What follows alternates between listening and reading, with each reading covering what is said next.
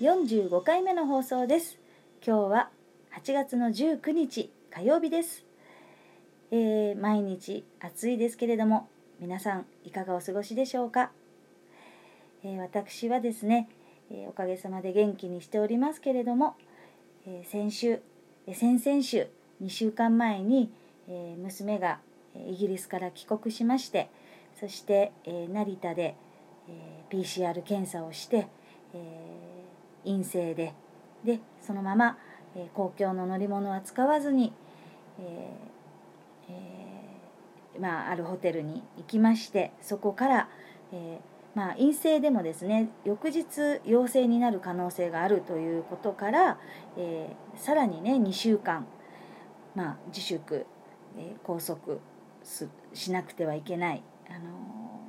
期間がねありましてでそれも、えーまあ、おかげさまでその期間中に発症することもなく、えーまあ、めでたくね、えー一緒にねあの今、あのー束の間の時間を過ごしているわけなんですけれども、えそんな中ですね、えこのラジオ放送は、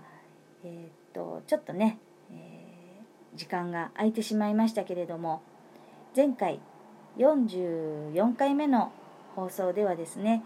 え私がビーガンになってで、えそのビーガンになった理由とかあのこういう状況だからというようなあのお話をして、まあ、途中になっていたのでまたその途中からねあのお話ししたいなと思うんですけれども、えーまずねあのビーガンになって、えーお肉を食べなくなっているわけなんですけれども、まあ、動物性食品のものもね食べなくなっているんですけれどもこの、えー私とは違くて、えお肉を食べる食べた食べた場合ですねあのその環境破壊ですとか、まあ、動物の愛護の問題で、え動物を、まあ、虐待しているようなあの状況に、まあ、なるわけなんですけれども、えーまずその環境の話をしますとね、えっと、畜産業による環境破壊というものは、えーまあ、温室効果ガス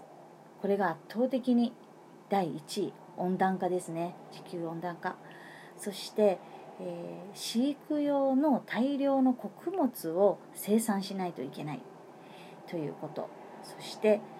放牧するための森林伐採ですね。で、えー皆さんもご存知のアマゾン。あのアマゾンのアマゾンですね。森の方のアマゾンですよ、ね、そのアマゾンがま森林破壊の91%があのー伐採されてしまっている。森林破壊されさせ、してしまっているっていうのが、まあ、畜産業によるものというふうに言われています。でももし仮にですね今まで食べていた毎日食べていたとしたそのお肉をですね1週間のうちに1日だけでもビーガンにしたらこれはですね穀物は20キロも失われずに済みますし動物は1匹の命を救えます。そして土地は3平方メートル。もキープできてお水はですね、え4164リットルもキープできるんだそうです。ちなみにですねハンバーガーを1つ作るのに、えお水は1000リットルから3000リットルが必要なんだそうです。えこのようにですねたった週に1回1日ビーガン食にしただけでこんなにね救えるものがあるんですね。これ1年に換算したらものすごいあの大きな数になるんですよね。ですからあのまあ一人の力は微力だなんて日本の人はねあの奥奥ゆかしくてあの遠慮深い、まあ、あの心を持ってる人が多いのでままあ私の一人の力なんてって、まあ、いう方も多いんですけれどもその一人の力がとても大きな力になっているわけなんですね。えーそして、えー私がそのビーガンを進やっていこうって言ったあの理由の中にですね、えー、まあ、環境保護と動物保護というのが、あの動物愛護ねというのが、まあ、メインなんですけれどもまあ、えー、ビーガンをというものを私は選択しましたけれどももともとはですね自分の中の矛盾をなくしただなくしたかったというのも、まあ、理由の一つでですね、えー、あの自分の生活で、えー、誰かがあの苦しむっていうことは必要ないなって、まあ、思ったからなんですねシンプルに。そしてあの種差別というものをなくなくすというそういう観点からですね動物を食べるのをやめたんです。であのですから人に対してもですねビーガンだろうがそうでないでそうでないにしてもですね気になりません。うん、それもやっぱり人に対して差別しないっていうあの私なりの出した答えだからあのそういうことなんです。でもですね、えー、100年前は15万人10ごめんなさい15億人だった世界人口が現在はもう75億人です。75億人が食肉を続けることは75億人が食肉を続けるということは、まあ、不可能です。不可能という数字が出ています。そしてなので、えー、減らすべきだと食肉を減らすべきだと、まあ、思うんですねなので、まあ、もし守りたい人がいるのであれば、あのー、減らしていくということはやはり大事なことなんじゃないかなと、あのー、思います。えー、例えばですね先ほどのハンバーガーの話もそうですお水がハンバーガー1つには1000から3000リットルのお水が必要ですしお肉をね 4g 作るのに、えー、畜肉の畜産の餌のタンパク質を取るためには 100g が必要だったりとか、えー、まああの10億人がね飢餓で苦しむ中でですねえー、家畜のために餌を作り、えー、家畜のために森林が燃やされそしてあの野生動物はたくさん死んでしまって地球もの温暖化は加速していってる。これがまあ現状ですから、えー、そして動物愛護のまあ視点から話をしますと家畜というのは生まれた瞬間からあの食べられるためだけに苦しみながら大きくされて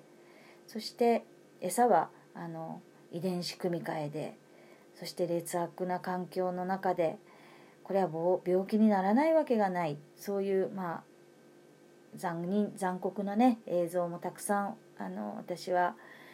苦しみのあの悲鳴を上げながら見てきましたけれども